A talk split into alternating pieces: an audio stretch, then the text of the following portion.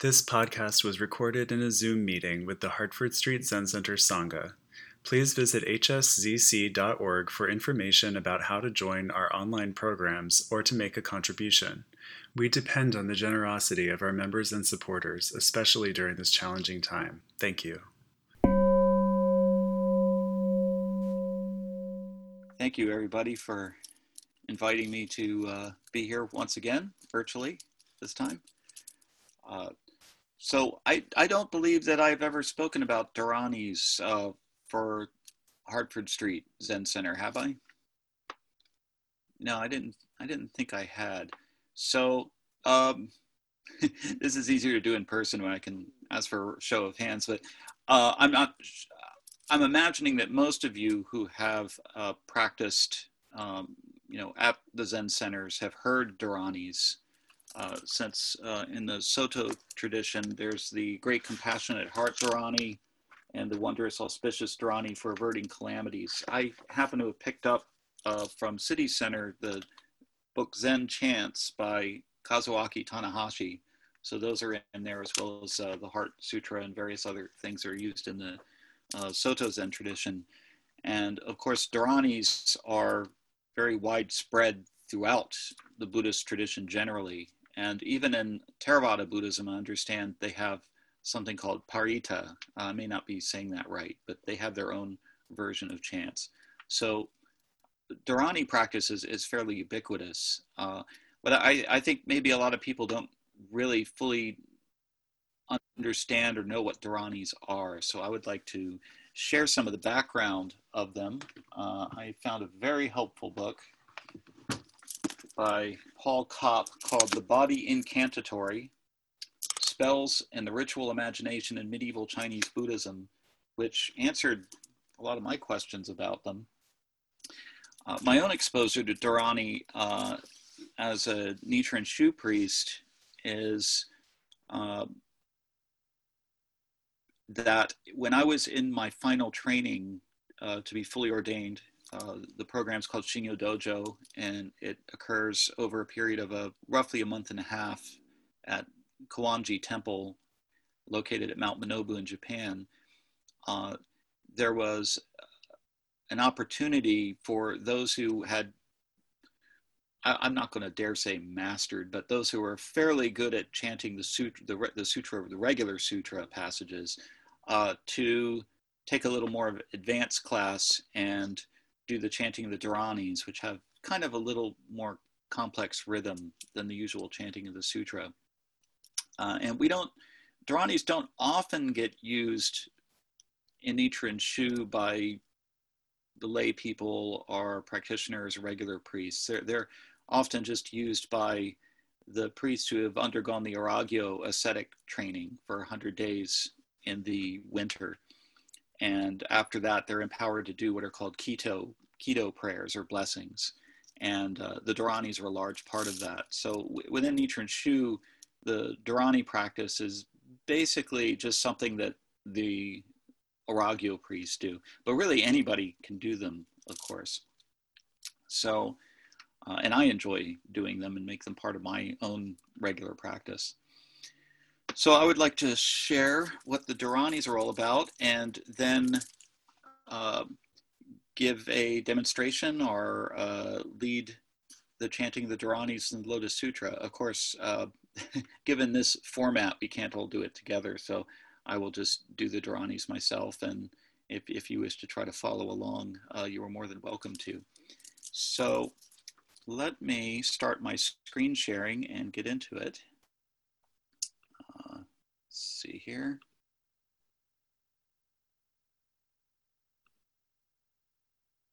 Okay.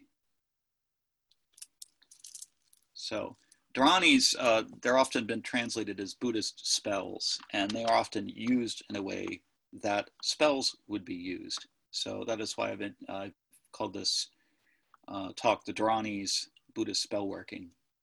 So, what is a Dharani? And let's see if I can. Unfortunately, I don't have a cursor and I've got everybody's faces in front of. I'll have to do it this way. All right. So Dharani's, the word Dharani can be translated as a code or a mnemonic device. And actually, it probably should be uh, pronounced Dharani, like that, Dharani. I'm just going to keep mispronouncing it the American way, though. Dharanis. Uh, in East Asian Buddhism, the Sanskrit term Dharani is translated uh, with these characters that you see here, and in Japanese pronounced Dharani.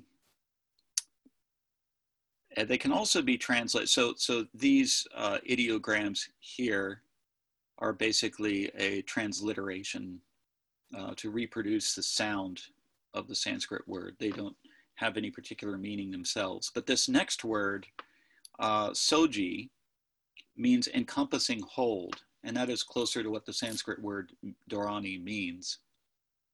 Uh, it is also translated with the ideograms that are pronounced in Japanese himitsu jinju, which means mystic sacred spells. So in esoteric Buddhism, dharani are protective spells like mantras, but they're generally longer. So there's a lot of discussion about the difference between a dharani and a mantra. And it seems to basically come down to the fact that dharanis are just longer mantras.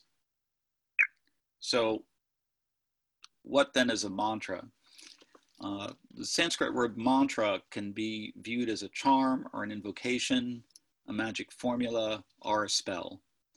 And in East Asian Buddhism, the Sanskrit word mantra is translated with ideograms that mean true word.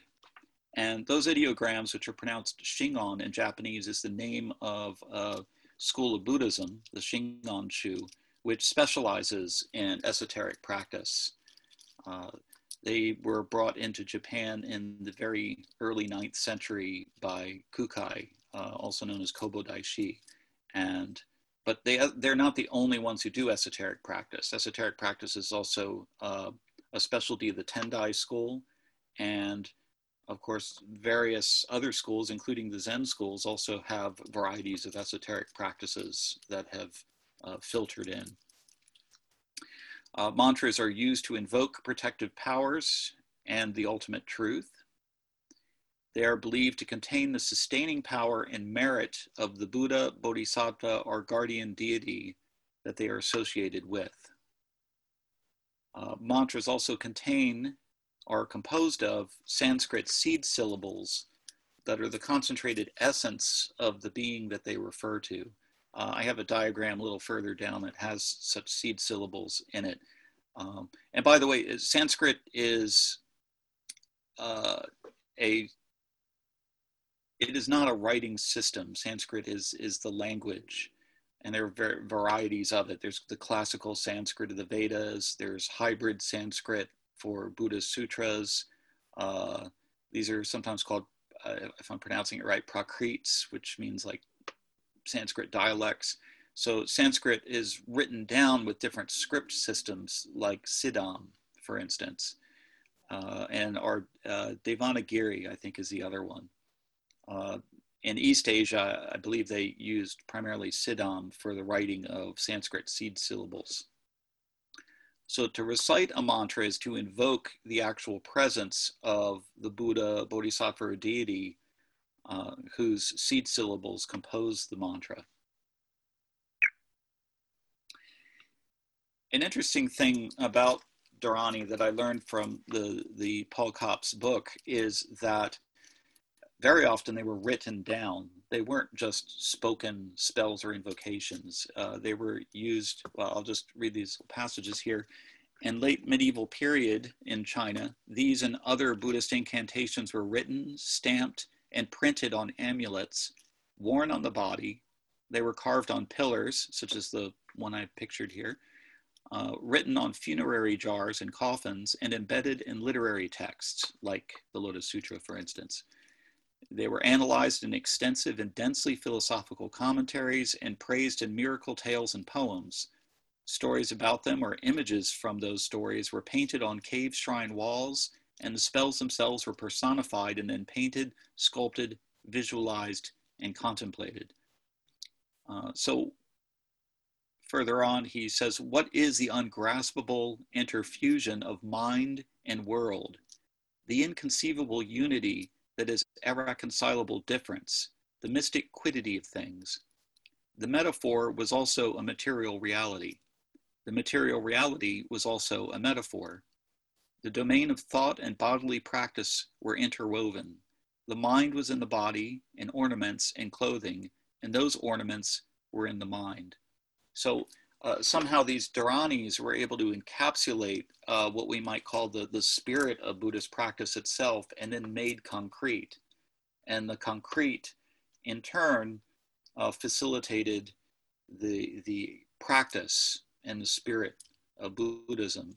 So this is kind of this, this merger of body and mind in the forms of these inscribed Dharanis. So let's talk more about the word Dharani itself. As is well known, the word Dharani, like the word Dharma, is derived from the Sanskrit word, uh, I'm not sure how to pronounce this root, dri, maybe, uh, to support, which means to support, maintain, or hold. The derived term seems to have originally referred to the capacity to maintain one's hold of such things as scriptures and strengthening one, one's memory of beneficial power in improving one's fate or karmic roots are of one's self composure, as well as the ability to increase one's grasp of, in the sense of understanding of or knack for, things ranging from Buddhist doctrines to contemplative textual objects to incantations. Some of the earliest extant uses of the term do not refer to mnemonics, spells, or syllables at all, but simply to a quality of the bodhisattvas, the spiritually advanced being. Uh, it was very helpful to read this because in uh, the Lotus Sutra, for example, uh, it refers to all the many Dharanis that the Bodhisattvas have. And I always thought that just meant they knew a lot of spells. But what it's talking about is that, that they have this quality of being able to hold the Dharma uh, for different purposes or different circumstances. Uh, a way of thinking of uh, Dharani as a mnemonic, by the way, although as this passage shows, it's a lot more than simply a mnemonic device, is uh, like Roy G. Biv. You know, if you're thinking the color, what are the colors in the rainbow? It's red, orange, yellow, green, blue, indigo, violet. So you, you take things like that and you, you turn them into chants that can be practiced, into these invocations. So that may be one of the ways in which Dharani came about, you know, turning little mnemonic devices like Roy G. Biv into ways of uh, summarizing, encapsulating whole strings of meaning and import. Um, say also, Dharani, which is translated into Chinese by a compound meaning having all, means maintaining. It is connected etymologically with dharana, or which is a word that means concentration, and it's part of the uh, uh, eight-limbed yoga, which I'll talk about a little further down. It is connected etymologically. Uh, uh, one of the classes of yogic practice, a word considered by the Mahayana Sutras to be synonymous with samadhi, or which it means meditation or concentration, according to the Tachitu Lun. Uh, the Tachitu Lun is the treatise on the Great Perfection of Wisdom Sutra that was attributed to Nagarjuna and uh, may have been composed by Kumarajiva in, the, I believe, the fifth century in China. So, according to the Tachitu Lun, concentrated practice and chanting the sutras is called the dharani of maintaining what has been heard, while concentration on doctrine is called the dharani of the ultimate. Here, dharani retains its original meaning of preserving the Buddha Dharma. So this is uh, from a book called Source Elements, the Lotus Sutra uh, by Keisho Tsukamoto, where uh, there's this great chapter in there analyzing and discussing the Dharanis, the Lotus Sutra in particular. And it goes on to say, in conjecture that Dharani, meaning the mental concentration of dhyana, was also used as the highest wisdom, the Buddha wisdom attained as a result of mental concentration. And uh, jhana, of course, is the word that got corrupted in uh, Chinese uh, and, uh, well, I don't know if it's corrupted, but transliterated with two Chinese characters that I guess roughly in Chinese would be Chan Na. And then they just dropped one character and that character in Japan was translated as Zen. So jhana is Zen. So dharani and Zen basically are very closely related terms. In Mahayana Buddhism, there is increasing emphasis that all misfortune may be averted by receiving and keeping the dharani, by reciting an incantation, or by chanting, accepting, and copying sutras. The fact that dharanis, vidyas, and sutra recitation have been linked to averting misfortune is because all of these are condensations of wisdom, that is, the Buddha Dharma, and are the materialization of it. Overcoming demons on the road to enlightenment was understood to represent the destruction of the spiritual obstacles of the defilements. Thus, a connection grew between overcoming spiritual demons and averting external harm, such as sickness and misfortune. It is not surprising, therefore, that the practitioner was thought to be able to arouse the power to destroy external obstacles by the power achieved through possessing the Dharani. Uh, so again, it, it's, it's like a concretization of the power of our Buddhist practice. And just to say a little more about the word dharana, which um, dharani is most connected with, uh, many people today are familiar with the Ashtanga yoga or eight that uh, was taught by Patanjali uh, around the early centuries of the Common Era. And they, these are the parts of the eight limbed yoga yama and niyama. So, yama is to refrain from violence, falsehood, stealing, sexual misconduct, and avarice. As you can see, this is almost the five precepts uh, used in Buddhism.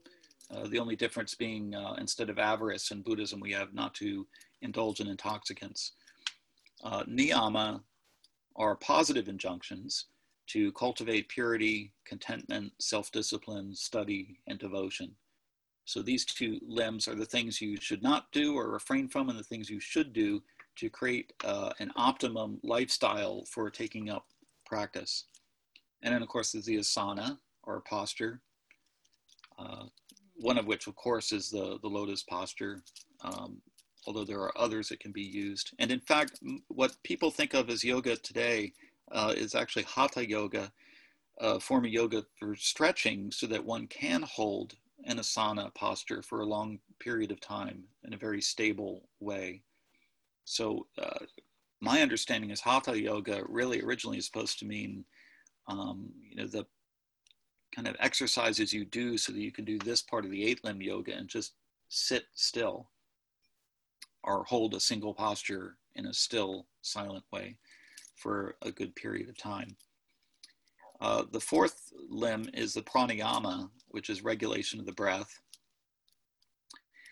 The fifth is pratyahara, introspection, where you withdraw your attention from the outside world to the internal world or to whatever the uh, object of your meditation is going to be, uh, whether that is the breath or uh, an image of a deity or a colored disc or whichever it might be.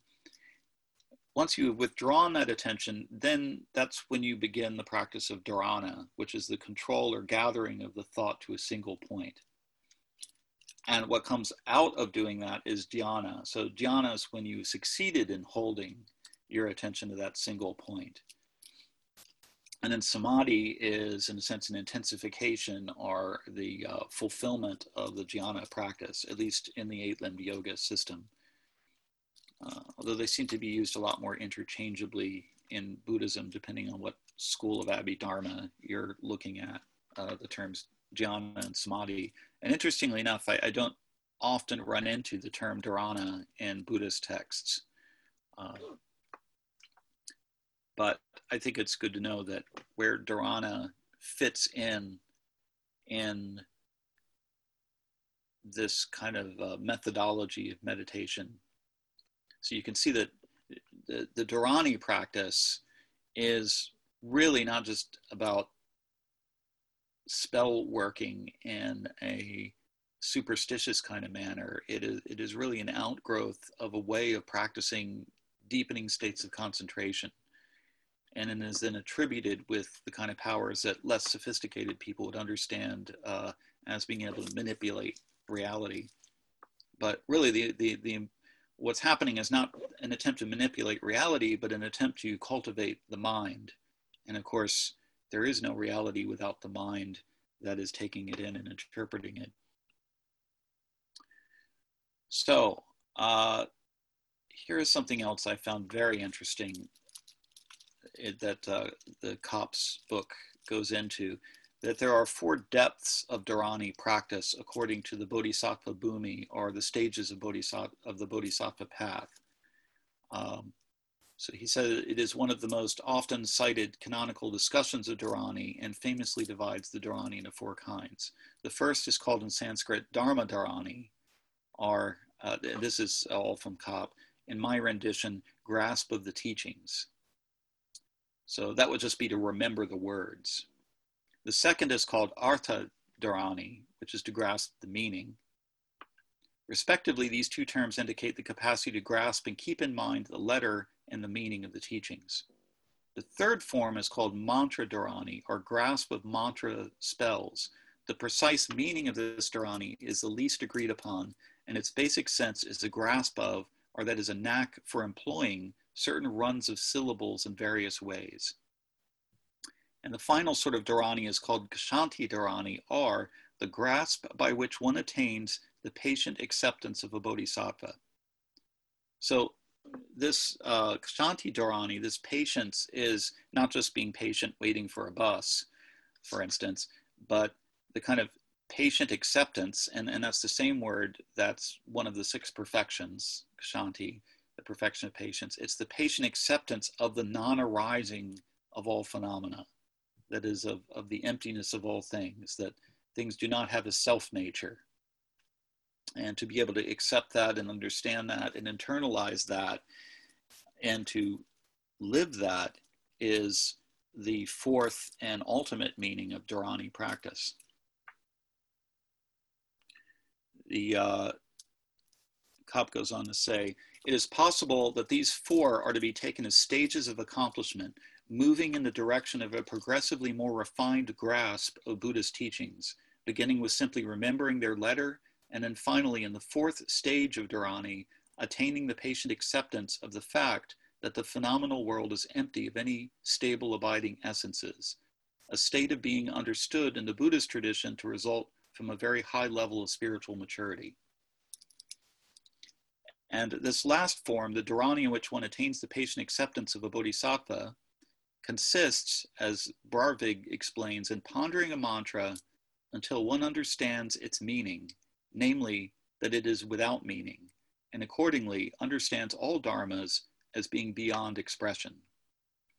So, attaining this understanding, the bodhisattva is able to abide without fear amid the unarisen phenomenal world. This is one of the loftiest states of spiritual attainment in Buddhism. So, uh, as I mentioned before, the, the Dharanis are composed of these seed syllables. Uh, in fact, oh, they're not on here. Oh, I'm sorry. I won't be able to show them to you. Uh, the uh, these characters. This is an illustrated version of a calligraphic mandala, and in the calligraphic version, these are usually represented by seed syllables. I'll talk about them in a moment. But the Dharanis are often uh, said to be meaningless but that is not really true. As I mentioned, they're composed of these uh, seed syllables that represent different powers or beings, gods, goddesses, bodhisattva figures. Uh, some of the words do have grammatical meaning. It's, it's speculated that some of them may come from non Sanskrit languages and got turned into Sanskrit. So, which at one time they may have had meanings or had had parts of them that had meanings, and then those meanings were lost as the just the sound was retained for the power of the sound. Uh, but it is not the case that they're actually completely meaningless. And in fact, uh, some people have reconstructed the meanings of some of these Dharanis. And for the Lotus Sutra Dharanis, I'll, I will show that they seem to be calls to a goddess like figure, especially uh, particularly fierce goddess like figures. Uh, but in any case, that point about the third and fourth levels, let me bring back here. It, it, seems to me that that third level of Dharani practice is a way of understanding how to use these Dharanis in different circumstances that will encourage practice, bolster people's confidence, give them a sense that there is perhaps supernatural protection um, as a form of skillful means to lead people into a deeper level of practice. Uh, that's my thought about what this can be about. That an understanding that the Dharani itself, apart from any conceptual meaning and apart from using it to just memorize things or increase the power of your memory, uh, can be used to uh, cultivate the mind in a very powerful way. And then that final Dharani is to see that there doesn't need to be any grasp after any kind of meaning, uh, neither in the Dharani nor in any particular phenomena. That it's the Dharani almost becomes a way of uh, holding the Dharani, ironically, becomes a way of letting go of everything, including the Dharani itself. Not sure if I'm making that very clear but that's the kind of sense that I have of it. So let me move ahead to, uh, oh, well, before I get into Dharani's Lotus Sutra, um, could I invite somebody who knows the, uh, the Dharani for wondrous auspicious Dharani for averting calamities, just so we can hear an example of a Dharani that's relatively short? Is there anyone who can do that? Yes, please go ahead. Uh, this is the um, this the uh, Sino-Japanese pronunciation, which uh, at least sometimes would differ sharply from the actual Sanskrit, if there was an actual Sanskrit. Right. Anyway, this uh, short Dharani goes.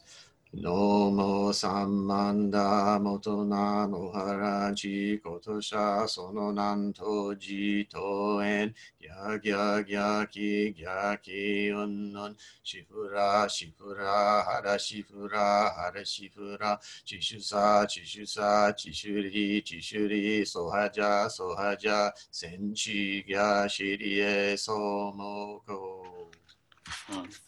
Thank you, know, and, and thank you for pointing out that we are using the Sino-Japanese way of pronouncing the Dharani's.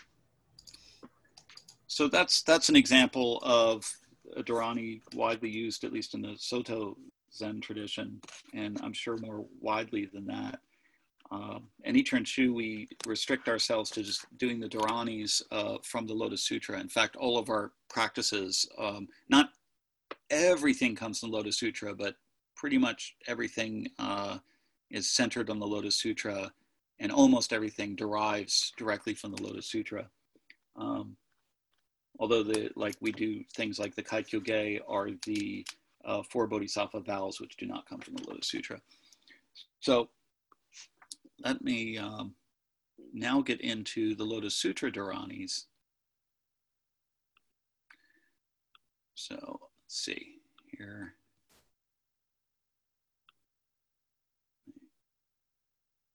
I'm trying to arrange my screen so I can see. So uh, what you're looking at here is a pictorial version of the calligraphic uh, mandala that is used as the honzon or focus of devotion in Nichiren Buddhism. And going down the center here is Namu Myoho Renge Kyo, which means devotion to the Sutra the Lotus Flower, the Wonderful Dharma. And th this is Nichiren right here. And all of these other figures are the various personages who are in the Lotus Sutra, with, with a few exceptions. Um, Fudo Myo-o and Aizen Myo are two Vidyarajas, or knowledge kings. Vidya, by the way, means uh, like a knowledge of um, supernatural power or hidden power. Uh, it's a word that uh, was used in one of the passages I was reading up above and is very closely related to mantras and dharanis and such things. Uh, these two are not in the Lotus Sutra, but they were very important in the kinds of practices that Nichiren was doing and trying to assimilate to the practice of Lotus Sutra. So they are present on the calligraphic mandala in the form of bijas or siddham seed syllables. Uh, in the four corners here, you have the four lokapalas are uh, four king, heavenly kings who guard the four directions. So, like Vaishravana is one of them here. And then you have uh, Shakyamuni Buddha and many treasures Tathagata who are present together in the Lotus Sutra. Uh, many treasures is a sort of a relic body of a Buddha from the primordial past who, who comes to testify to the truth of the Lotus Sutra. Uh, these surrounding them are the four leaders of the bodhisattvas who emerge from underground. I'm not going to get into all this, um, who exactly everybody is, but I, I, just want to give a basic familiarity. Uh, and then you have Manjushri and uh, Samantabhadra. No, wait, that's Manjushri and that's Samantabhadra Bodhisattva. And then you have Medicine King and Maitreya. And then you also have Ananda and Mahakasyapa. And you have the uh, gods of the sun, moon, and stars. Uh, Mara is actually there. Uh, you have the wheel turning kings and Devadatta, uh, the king of the Nagas, or the dragons, and the Asuras. Uh, that's Devadatta, actually, and that's King Ajatashatru. And then you have uh, a sort of a demoness who gets converted by the Buddha into a protective goddess figure named Hariti, and her 10 Rakshasi daughters. They're going to figure into the giving of the Dharanis in the Lotus Sutra. And down here you have a lineage chart, in a way, of people who passed on the Lotus Sutra. So Nagarjuna, uh, Tiantai, and Miao Lo, and Dengyo. And then you have two Shinto deities down here, Hachiman and Amaterasu. Um, so some of these figures are going to be responsible for bestowing dharanis upon practitioners of the Lotus Sutra. Um, so I will now get into that. Uh, there are two chapters where Dharani appear in the Lotus Sutra chapter 26, which is called Dharanis, and chapter 28, called The Encouragement of uh, Samantabhadra Bodhisattva, and he also gives Dharanis. I'm only going to cover the Dharanis from chapter 26 here because I think that's enough to deal with. And I'll just briefly go through who each of the figures. The first one is Medicine King Bodhisattva, or uh, Bhaishajyaraja, Yakuo in Japanese. And this bodhisattva represents the healing power of the Buddha. And he and his brother Medicine Superior figure prominently throughout the Lotus Sutra. And in chapter 26, he says, Thereupon Medicine King Bodhisattva said to the Buddha, World honored one, now I will give Dharani spells to the expounder of the Dharma in order to protect him. Uh, the next figure is Brave and Giving Bodhisattva, and he appears among 80,000 bodhisattvas present in the former assembly on Mount Sacred Eagle in the first introductory chapter of the Lotus Sutra. So there's there's three assemblies in two locations in the Lotus Sutra, and the first is on the ground in the middle section of the sutra. It, it all happens up in the air. It's called the assembly in space, and that's where things get very trippy, uh, and time and space get expanded and contracted. Um, and then the third part, they all return to the ground, and that's the uh, ladder assembly on Mount Sacred Eagle. So this bodhisattva has been present from the very beginning. And he says, Thereupon, brave and giving Bodhisattva said to the Buddha, World honored one, I will also utter Dharani in order to protect the person who reads, recites, and keeps the Sutra the Lotus Flower the Wonderful Dharma. If he keeps these Dharanis, this teacher of the Dharma will not have his weak points taken advantage of by any yakshas, rakshasas, putanas, krityas, kumbhandas, or hungry spirits. These are various forms of, of uh, demons and spiritual predators in India at that time. The next one is one of the four heavenly kings or Lokapalas, Vaishravana, whose name means hearing everything, and he is considered their chief. He protects the teaching place of Shakyamuni Buddha and hears him teach, so he is known as hearing everything. He resides halfway up Mount Sumeru, the mountain that's supposedly at the center of the world, and is the guardian deity of the north who presides over winter. And he says, Thereupon, hearing everything, Heavenly King, the protector of the world, said to the Buddha, World honored one, I also will utter Dharani in order to protect this teacher of the Dharma out of my compassion towards all living beings. Next, one of the other uh, Lokapalas also provides Dharani. This one is called uh, Dhritarashtra, or Nation Upholding. Thereupon, Nation Upholding Heavenly King, accompanied by thousands and billions of Nayutas of Gandharvas who were surrounding him, respectively came to the Buddha, joined his hands together, and said to him, World honored one, I also will protect the keeper of the Sutra, the lotus flower, the wonderful Dharma, with Dharanis, with divine spells. And then finally, we have Hariti, who I mentioned. In Japanese, she's called Kishimojin. Uh, and she and her 10 daughters, the 10 Rakshasis, uh, come, come to the Buddha, and together with, let's see, here we go. Together with the mother of demons and her children in attendance, and they all together say to the Buddha, World honored one, we also will protect the person who reads, recites, and keeps the sutra, the lotus flower, the wonderful Dharma, so that he may have no trouble. No one shall take advantage of the weak points of this teacher of the Dharma. So, one thing to notice here is that these figures who are bestowing Dharani are kind of doing it conditionally. They're not just Dharanis that you can use um, just uh, for anything they're specifically for the teacher of the Dharma, meaning the teacher of the Lotus Sutra. And in several places in the Lotus Sutra, it says the teacher of the Dharma, the, the Lotus Sutra, keeps, reads, recites, expounds, and copies the sutra. So, you know, they, they keep or receive it and treasure it, they read it, and then from memory, they can recite it and share it with others.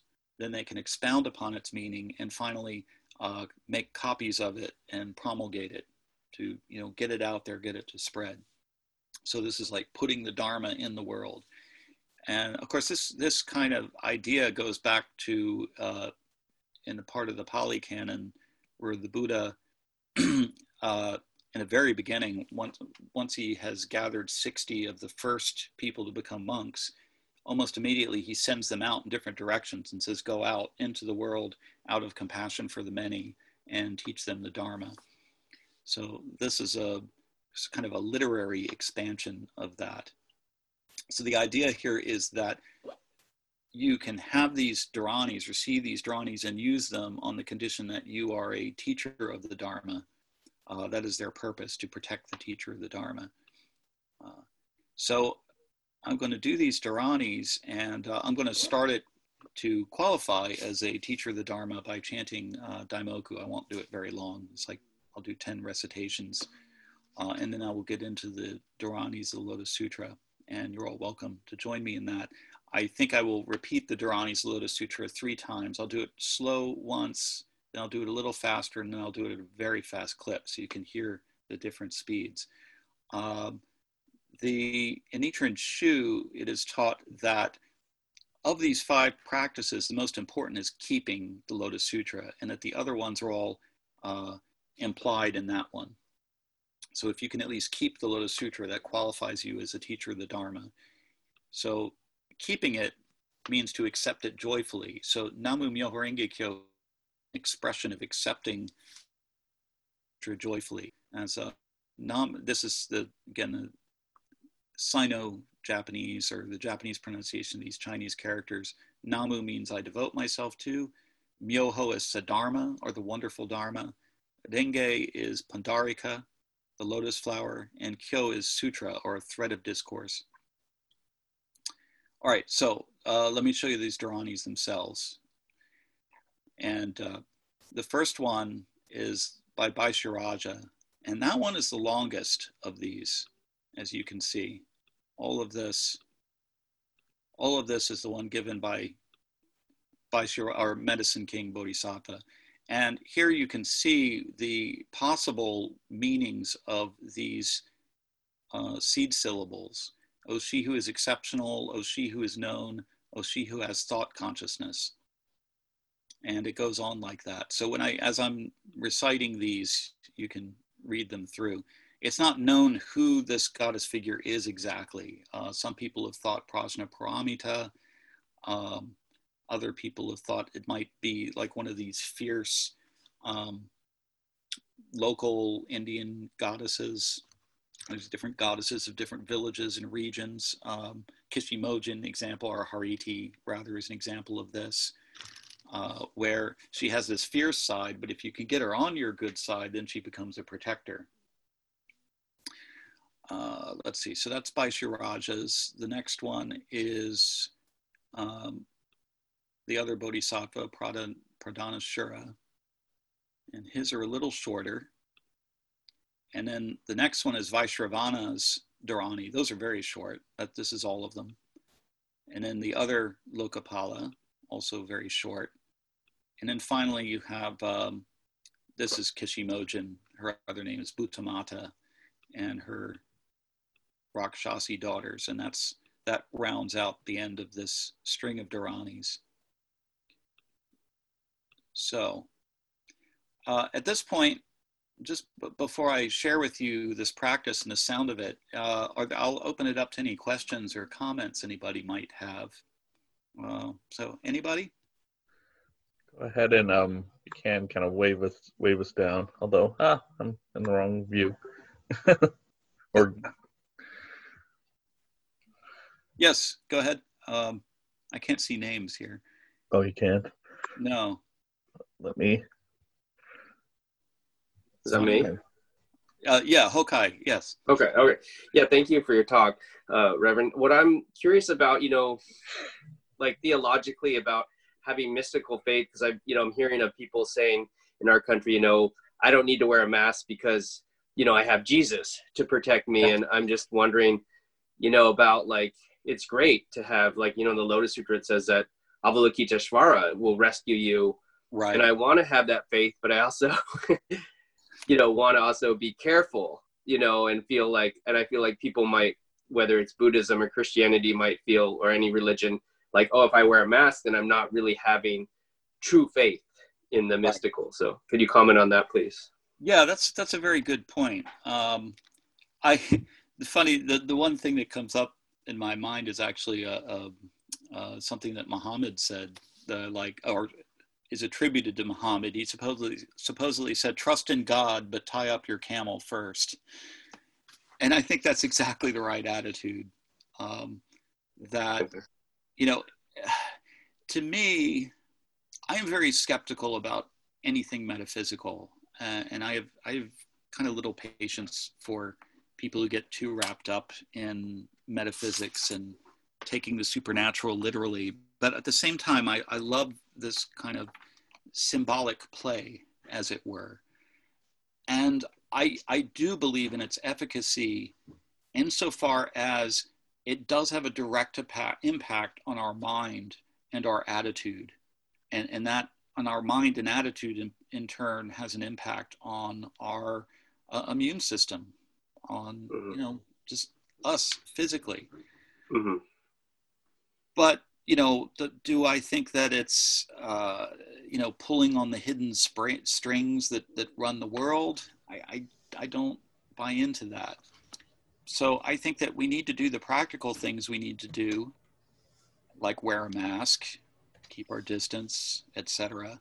Uh, that we should not presume upon any kind of spiritual or, or hidden protections but at the same time, you know, take care of the mind too. The mind is, is a very important and very integral part of our reality. No mind, no reality. And the nature of our mind determines the nature of our reality for at least us individually. So I think to do these kind of practices can have a very positive impact as long as we don't become superstitious or start presuming upon them. Okay. Yes. Yeah, that's helpful. Just a, just a quick comment. Uh, my favorite one of my favorite uh, Christian sayings that I, I was taught as a kid was Jesus has no hands but yours. Yeah. Yeah. Yeah, that's it. Um, okay. Thank you. Yeah. Welcome. Anybody else? Yes, go ahead. Uh, I, again, I don't see names, so. Victoria. I don't know where it's come from, but um, I prefer it's better to be careful than to be sorry. Right, right, exactly. So probably it can combine, you know, with Buddhist teaching. Yeah. But, uh, is also to be to take care of yourself, to be careful. Yeah. You know, I, I know that um, I, I've been maybe not perfectly careful, but I've tried to be careful. I, I um, you know, I'm not going um, hanging out in crowded beaches or anything. Um, I bring my mask with me when I go out. Um, I've, I've had, uh, you know, aside from going to stores or uh, pick up from like Taco Bell or something, um, I've had uh, only had contact with my housemate and like a couple other people during all this time. Yet, you know, um, doing all these things to keep yourself safe, there's still a high level of anxiety and, and anxiety for your loved ones, anxiety for, you know, all the things that you can't control. You can do so many things to kind of, you know, control but there's still all that anxiety. And I, I think one of the things that uh, Dharanis and, and mantra practice can do is uh, take all of that anxious, fretting, fretful energy and get it focused and calm and bring it back into your practice. Uh, uh the, uh, the teacher Tiantai in 6th century China, even uh, he set forth four different ways of cultivating samadhi uh, these four were all sitting, all walking, walking and sitting, and neither walking nor sitting. Uh, this is the old Buddhist tetralemma, you know, trying to come up with four alternatives that will cover everything. But the idea was that, you know, there's the simple sitting practice, and then there's chanting practices you can do while you're walking, circumambulating. And then there's like ritual practices that combine both. And then the fourth one is um, neither walking or sitting means just whatever you're doing. You know, be watch your mind, watch what's going on, whatever you're doing. But in the first one, all even for the all sitting practice, he says that you know if you find that you can't get your mind focused or you start to get sleepy or whatever, then you know use these kind of chants, use this sort of uh, these devotional practices and mantra like practices to bring that energy back and get it focused in. So, okay. Uh, anybody else? Uh, if not, I will go into the uh, practice of the Dharani. And like I said, I'll do the Daimoku for a little bit. Then I'll do the, I'll run through the Dharanis three times. And then I can open it up to any further questions or comments. So uh, I will start to do that then. Need to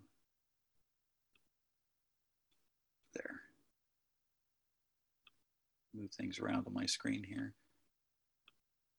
Oh, oh no. there, get back there. Okay.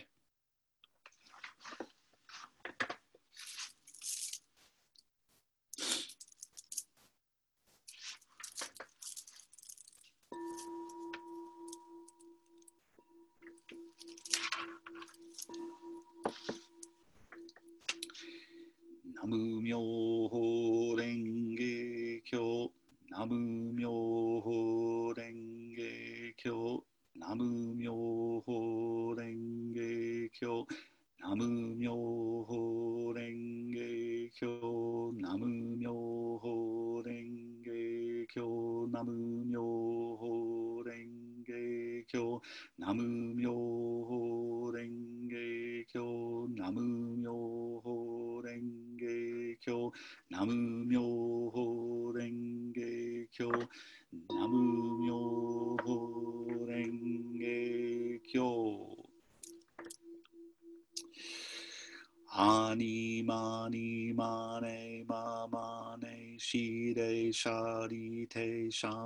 shabi tai sente mokute mokutabi shabi ai shabi sobi shabi shai ashai agini sente shabi darani ado kyaba shaha shabi shani nebi te bentada nebi te tanda hare shudai ukure mukure harare 主やしやさんまさんびぼだびきりじてだるまはりしてそぎゃねくしゃねばしゃばしゃすたいまんたらまんたらしゃやたうウロタウロタキョシャリゃシャラシャヤタヤアバロアマニャタヤザレマカザレゆキもキ Are ara ha te ne re te ne re ta ha te. Ichi ni ichi ni shi chi ni ne re chi ni ne ri chi ha chi.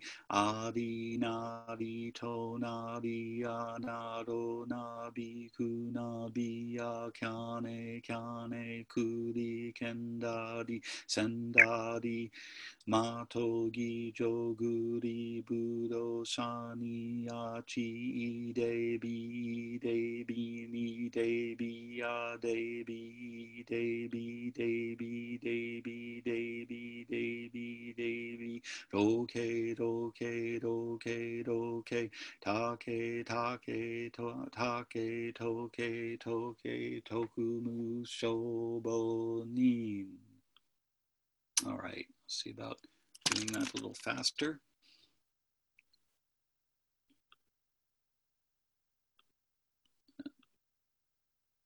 There we go. アニマニマネママネシデシャディテシャミャシャビタイセンテモクテモクタビシャビアイシャビソビシャビシャエアシャエアギニセンテシャビダレニアドキャバシャシャビシャニネビテアベンタダネビテアタンダハレシュダヨクレムクレアラレハラデシュヤシアサンマサンビオダピ jitte dharamahana dhisite so gyane kusane basa basa sutai mantara mantara saya ta udo ta udo ta kyo sadya sada saya taya baro amanya nataya zare Maka Zade Yuki Moki are adaha te Nele Te Nele Tate Chini Ichini si chini Nele Chini Nele Chia Chia Rinari Tonari Anaronari Kunabi ya kyane kuri kendari sendari matogi joguri budo shani achi debi debi ni debi debi debi debi debi debi debi debi doke doke doke doke take take take toke toke tokumu shobonin. And one last time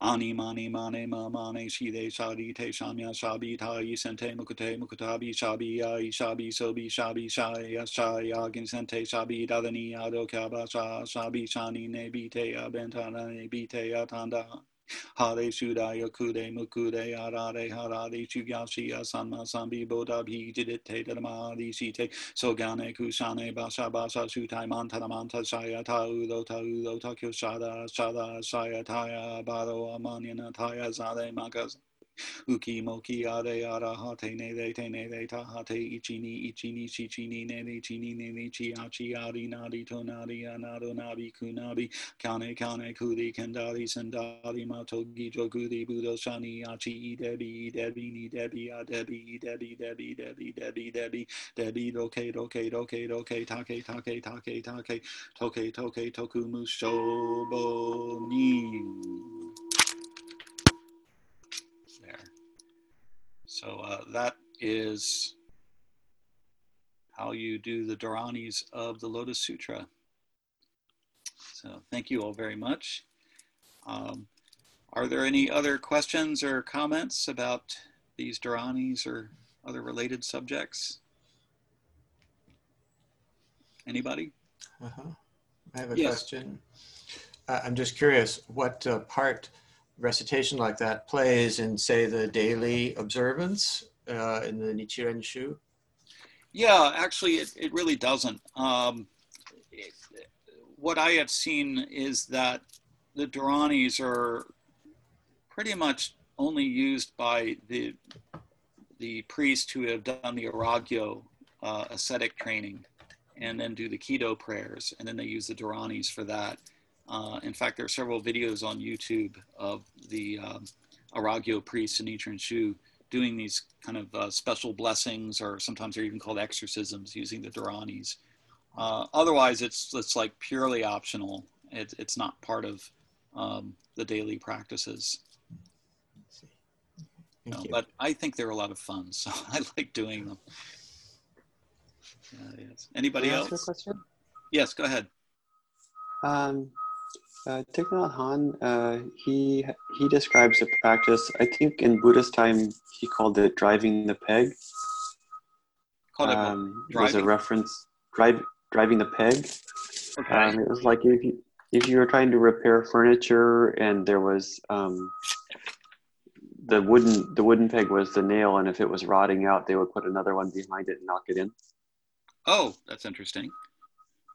Okay. And so, um, and I think that Thich Nhat Hanh, when he refers to it, is saying if you have a deeply negative mind state, sometimes you have to make active effort to drive a new mind state in its place. Right. Right.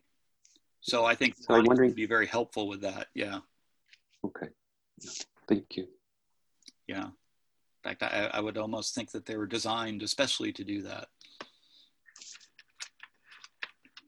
Uh, yes, anybody else?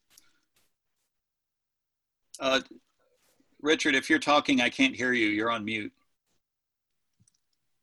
Let me just, I, Okay, now I now I can hear you. I just like to say that it was very soothing just listening to the uh, your recitation. Thank you very much. Oh, thank you. Yeah. Yeah. Uh, yes, Vittoria.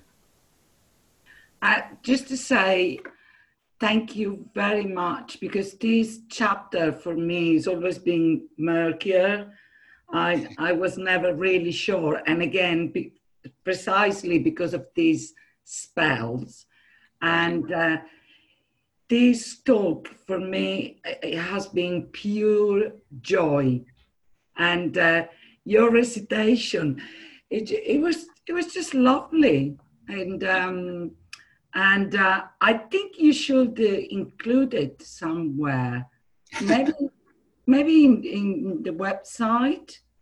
Mhm. But um, it was it was really a good good clarification of Thank you. the chapter that can be a bit obscure. Really good. Actually, Mark, Mark and I are working on a new uh, service book uh, that we're going to put on Amazon, and the, the Dharanis will be included in that. Oh wow! Yeah. And other I- chapter, other I'm sorry. chapters, other chapters. Do you include uh, ten? Uh, well, basically, I, I think we're just going to have two and 16 and maybe 21 and, and then the Dharanis. 21, yes. Right, right. Yeah, let me actually let me talk about that for a moment. Um, so the last chapters of the Lotus Sutra, the last um, six chapters, especially because mm-hmm. chapter 22 closes out the assembly space that I was talking about.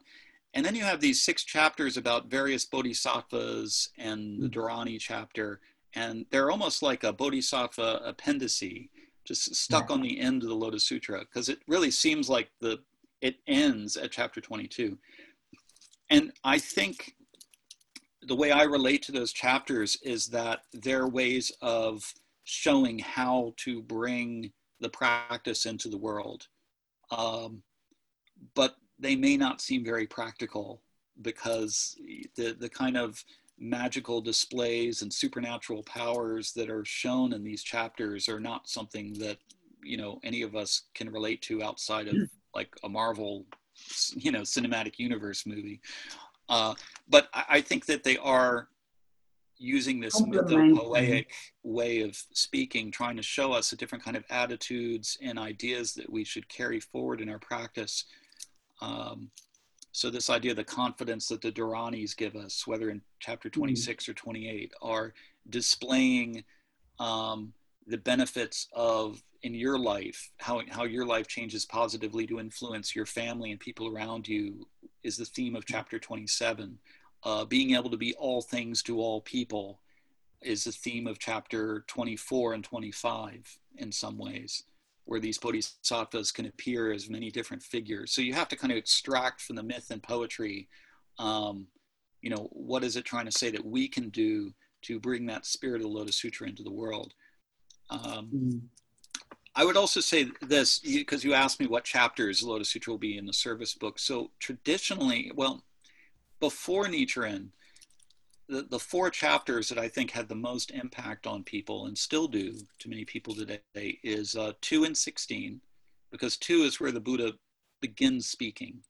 And mm. chapter 2 is where the Buddha first talks about the one vehicle, that no matter what way you're entering into the Dharma, um, the ultimate goal for all of these ways is to become a Buddha oneself. So it's, it's all flowing into one vehicle. And so two is very important for the straight, more or less straightforward presentation of that. 16 is important because then the Buddha says, you know, you think I became enlightened only a little while ago, but my mm-hmm. Buddhahood has, Buddhahood has no beginning or end. So that really opens up what Buddhahood is and makes it, on the one hand, something that is ungraspable, and on the other hand, something that is very, very immediate. We're not, the Buddha didn't die a long time ago. We're not waiting for the next Buddha to appear. The Buddha's always now. So 16 is important. Uh, chapter 14 has always been very important because of all the chapters of the sutra, it seems to have the most practical advice for being in the world. The four peaceful practices, peaceful practices of, of, um, of uh, body, mind, um, speech, and vows or determination. And uh, also, chapter 25 has been very important because that's the chapter of Kuan Yin, or Regarder the Cries of the World, who says, you know, if you just call on her name, you will be saved. Um, and she's always there for you, you know, very much the savior kind of figure. Uh, shifted this emphasis. He shifted from chapter 14 to chapter 13, which talks about all of the persecutions someone upholding the truth may meet in the world from those who are very biased. Um, mm-hmm. So the shift is away from peaceful practices to practices of enduring hardship. And then he shifted from chapter 25. And in fact, you may have noticed on that mandala I showed earlier, Kuan, uh, Kuan Yin's not even on it. He yeah. shifted from that chapter to chapter 21, which is where uh, the, the Buddha, now presenting himself as the Buddha who became enlightened in the remotest past, passes on, transmits the Dharma to the bodhisattvas who appeared from underground to spread the Lotus Sutra in the latter age, you know, when things have become degenerate and the Dharma is um, in danger of being lost. So, you know, there's this shift away from peaceful mind your own business practices and relying on saviors to a practice of endurance and being a witness in the world despite all the hardships. Also, Nichiren shifted the, the, the emphasis to chapter 20, bodhisattva never despising, whose practice was just to greet everybody and say, You too will become a Buddha, so I will always respect you. Uh, Nichiren put a lot of emphasis on that chapter as well. Mm-hmm. Yeah. Okay. Um, see. I think, uh, sorry, maybe it's uh, going on 11, so maybe one more, one more question. Okay. Uh, yes, Mark. I need to unmute put in the chat uh, a link to a YouTube video that is a real treat. So before you hang up on Zoom, maybe copy paste that. It's a it's a Nichiren Shu priest who is doing the Dharanis that you heard uh, Reverend Ryuei reciting, but he's got a jazz trio backing him up. Um, it's it's outrageously fun to watch. Um, it, you'll get a real kick out of it. And then the last thing is what you saw, Michael's, uh, this is the, the an actual version of the calligraphic mandala. Yeah. Um, and in the middle, left and right, you can see the Siddham characters that he talked about that were the seed syllables. Thank you, Mark. Yeah, they're they're uh, they're rather large on the left and right in the center. Yeah, thank you. Uh, yeah, that jazz video is really cool. Thanks for linking that. Um, I came across it uh, when I was uh, looking for videos to use for an earlier version of this presentation, and I was like, "Wow, that's amazing." So, uh, all right.